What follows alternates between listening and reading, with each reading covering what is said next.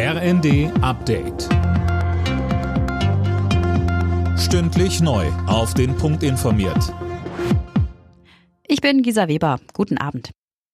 Pendler und Reisende brauchen auch heute wieder starke Nerven. Der Lokführerstreik sorgt immer noch für massive Probleme auf den Strecken. Noch bis morgen Abend gilt ein Notfahrplan. Zahlreiche Verbindungen fallen aus. Hinzu kommen die anhaltenden Bauernproteste. Am kommenden Montag wollen die Fraktionsspitzen von SPD, Grünen und FDP mit den Bauernverbänden sprechen.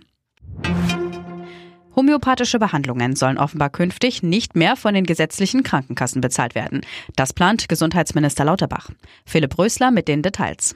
Man könne nicht mit Wünschelrouten vorgehen. Homöopathie macht als Kassenleistung keinen Sinn, sagt Lauterbach. Er geht davon aus, dass so zwischen 20 und 50 Millionen Euro eingespart werden könnten. Homöopathische Arzneimittel bestehen aus pflanzlichen, mineralischen oder tierischen Substanzen.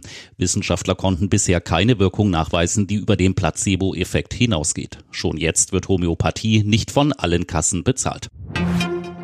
In Israel verhandelt das Kriegskabinett offenbar über einen neuen Geiseldeal mit der Terrororganisation Hamas. Medienberichten zufolge hat Katar als Vermittler einen neuen Vorschlag vorgelegt. Alle Geiseln sollen freikommen, wenn die israelische Armee sich ganz aus dem Gazastreifen zurückzieht. Auch die Hamas-Führung würde sich dem Vorschlag nach zurückziehen und ins Exil gehen.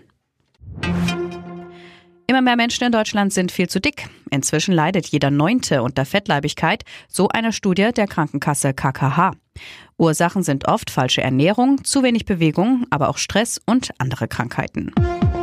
Alle Nachrichten auf rnd.de